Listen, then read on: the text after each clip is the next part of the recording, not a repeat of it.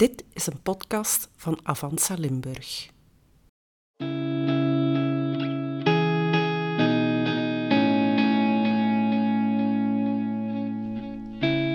Genk woont. Een podcast over wonen en leven in Genk. Jij en ik hebben een woning die we thuis noemen. Een huis van waaruit jij en ik naar ons werk gaan of naar onze hobby's. En van waaruit de kinderen naar school vertrekken. Een huis waar we 's avonds veilig samen thuiskomen. Maar helaas is dat voor heel wat mensen niet zo. Er is een tekort aan betaalbare woningen.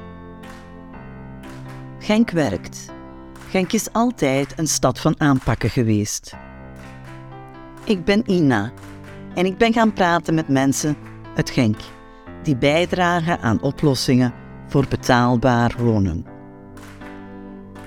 Genk Woont is een podcast met een woonkompas.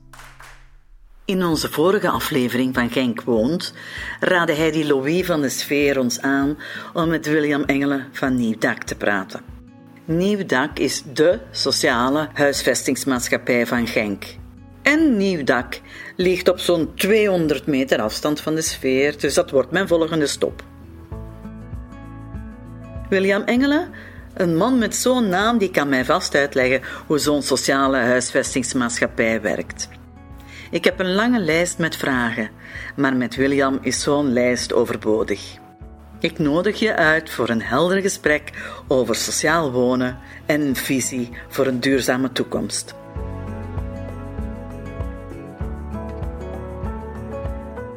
Als ik Nieuw Dak moet situeren, dan moet ik natuurlijk altijd met cijfers afkomen. En dan zeg ik van, we hebben meer dan drieduizend zeshonderd woongelegenheden.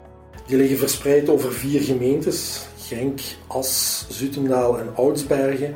Maar de hoofdmoot ligt in Genk. We hebben drieduizend tweehonderd woningen in Genk, wat eigenlijk procentueel gezien het hoogste aantal is in Vlaanderen. Ik bedoel, ik wil dat even benadrukken. Er is nergens in Vlaanderen zoveel sociale huisvesting in vergelijking met bestaande woningen dan in Genk. Maar wat ik het belangrijkste vind, dat is, en veel mensen beseffen dat niet, dat is dat Nieuw Dak een stukje ja, een, een dorp is. drieduizend zeshonderd brievenbussen, ja, dat is al een stevige uit de kluiten gewassen gemeente.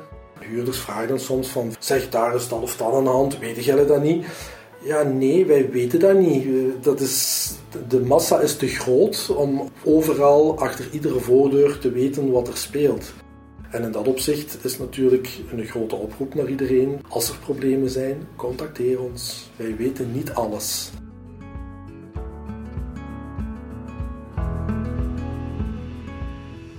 Sommige dingen zijn privé, moeten ook door andere diensten opgelost worden. Wij verwijzen mensen ook heel vaak door naar andere diensten. Maar als het gaat over wonen, ja goed, dan is dat onze, onze kernopdracht. En moesten daar problemen zijn, dan willen wij het heel graag weten. Heb je eigenlijk zo'n aftoetslijst? Dus, dus wij hebben vorig jaar na corona een, een winterplan opgesteld en zijn we individueel woningen gaan bezoeken om te kijken van werkt de verwarming, zijn er andere technische gebreken. En Stebo heeft daar, ons daarin ondersteund door een energiescan te doen in die woningen en door mensen tips te geven over ja, hoe gebruik ik die verwarming die er staat, waar moet ik op letten, hoe zorg ik dat de warmte die ik heb dat die niet verloren gaat. Dat was een succesverhaal, want we hebben daar heel veel dingen uitgehaald. Ook huurders gaven aan van, amai, dat wisten we niet. Dus in dat opzicht is dat wel een, een win-win geweest voor iedereen. Ook wij zagen heel veel gebreken waar wij niet van op de hoogte waren. Wij verwachten dat als huurders een technisch mankement hebben, dat ze ons dat ook laten weten. Want in heel veel gevallen komen wij dat oplossen. Al dan niet tegen betaling. Sommige herstellingen zijn ten laste van de huurder, maar dan komen wij dat ook nog doen en krijgt de huurder een rekening. Maar als het niet ten laste is van de huurder, dan komen wij dat herstellen op onze kosten. Ik denk dat er een wooncrisis is, niet alleen in Genk, maar gewoon in heel Vlaanderen. De betaalbaarheid van woningen, van huurwoningen, ja, dat is desastreus. Ik bedoel, ik kom wekelijks mensen tegen die kandidaat huurder zijn, die aan het wachten zijn op een sociale woning, die privé huren. En die gewoon niet meer weten hoe dat ze de rekeningen betaald moeten krijgen. Hè. Prijzen van zevenhonderd, achthonderd euro zijn geen uitzondering. Tel daar nog eens de verwarmingskosten bij, elektriciteit en zo, dan, dan zit je toch al heel snel aan elfhonderd, twaalfhonderd euro per maand.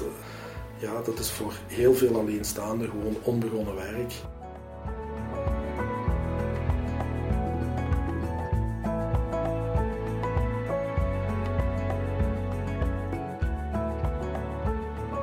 Anderzijds merk ik toch ook wel dat de verwachtingen naar woningen ook wel heel hoog zijn. Ik bedoel, binnen Nieuw Dak verhuizen wij jaarlijks ongeveer een driehonderd uh, mensen. Maar daar worden toch ook heel veel woningen geweigerd. Uh, mensen die een woningaanbod krijgen van een woning die ze gekozen hebben. Hè. Bij de inschrijvingsbundel moet je, of mocht je, moet je je keuzes aanduiden van waar wil ik wonen. Op basis van die keuzes stellen wij mensen die nog geen sociale woning hebben een woning voor. En merk ik toch dat, ja, dat er heel veel weigeringen zijn. Mensen die zeggen van ja, maar die woning niet, of in die straat niet, of daar die ligging die vinden we niet goed. Of ik had liever een huis gehad, geen appartement. Ja goed, we begrijpen dat allemaal. Huurders of kandidaathuurders mogen ook één keer weigeren. Maar ja, we vinden het toch wel heel vreemd. Als de woonnood dermate hoog is, vinden wij het heel vreemd dat er heel veel woningaanbiedingen geweigerd worden.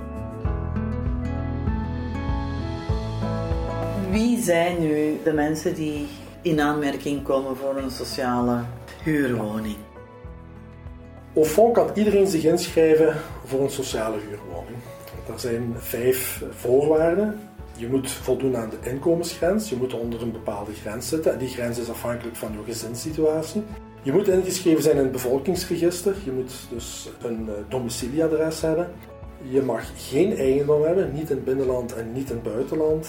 En je moet bereid zijn voor de Nederlandse taal te leren.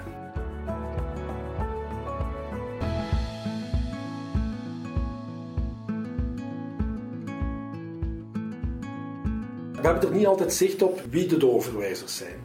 Ik weet dat er een heleboel dossiers via het O C M W binnenkomen, omdat er dan ook effectief een kaartje bij zit van de maatschappelijk werker die die betrokken kandidaat geholpen heeft. Op het moment dat daar een, een volledige bundel binnenkomt, dan wordt die, wij noemen dat afgeklopt. Hè? We, we gaan die niet afkloppen, maar we gaan die controleren. En op het moment dat die volledig is, wordt die ingeschreven.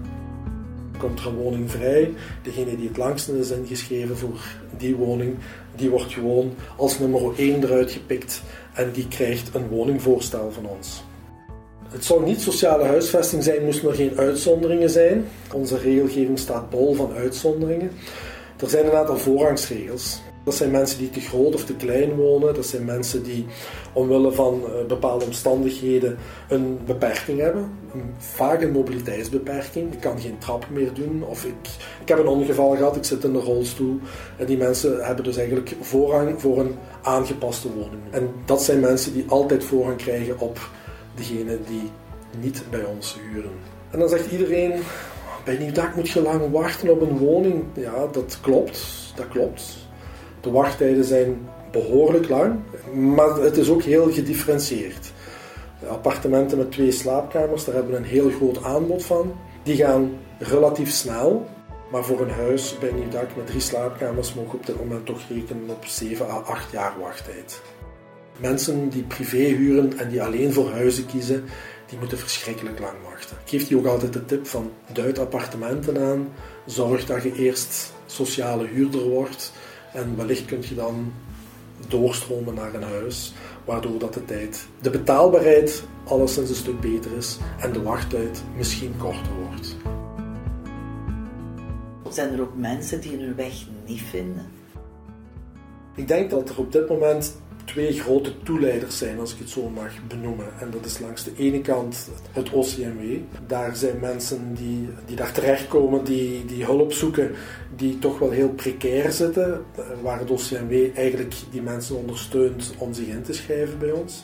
En langs de andere kant denk ik dat het verschillende welzijnspartners zijn. C A W, maar ook uh, Stebo, uh, noem maar op. Een heleboel mensen die actief dicht bij de mensen staan, die ook ja, iedereen zo goed en zo kwaad helpen, de weg wijzen, ondersteunen om ja, hun weg naar sociale huisvesting te vinden.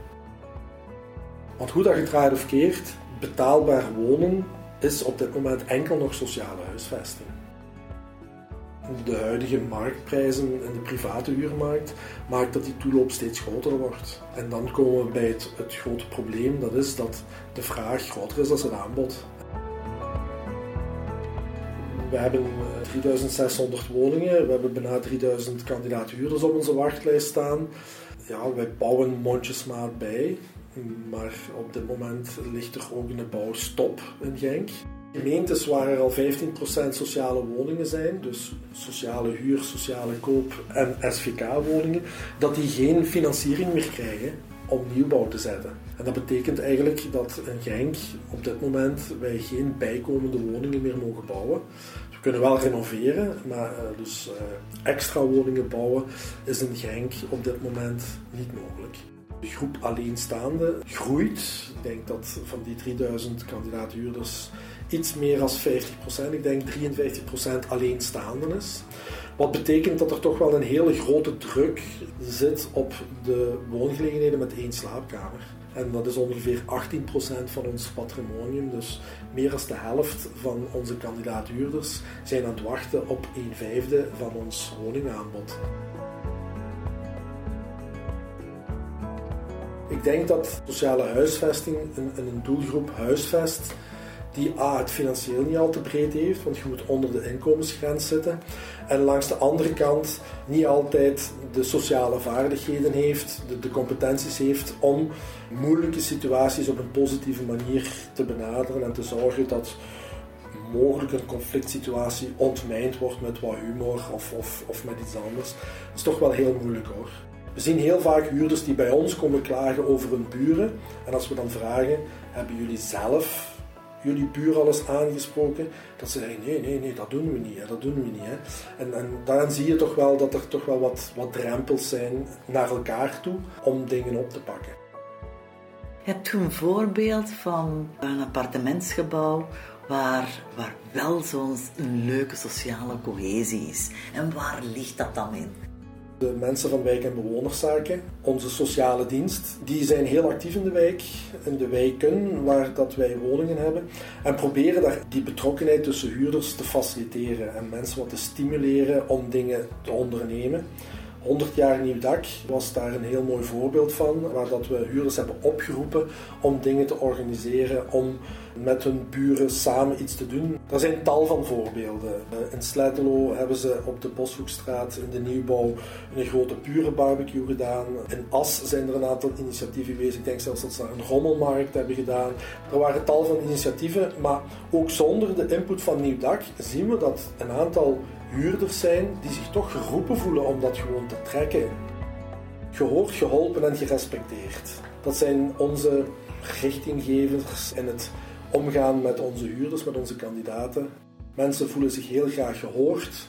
Ze voelen zich nog veel liever gerespecteerd. En als er dan ook nog geholpen bij kan zijn, dan hebben we meestal heel contente huurders. Alle info over Nieuw Dak vind je op w w w punt nieuw dak punt b e. Fijn dat je luisterde. Tot een volgende Genk Woont. Dan gaan we naar Tim van Brabant, het aanspreekpunt van het lokaal woonbeleid in Genk. Ook hij is op zoek naar oplossingen. Nieuwsgierig naar meer? Beluister dan ook onze andere maatschappelijk relevante podcasts via avanza limburg punt b e of jouw favoriete podcastkanaal.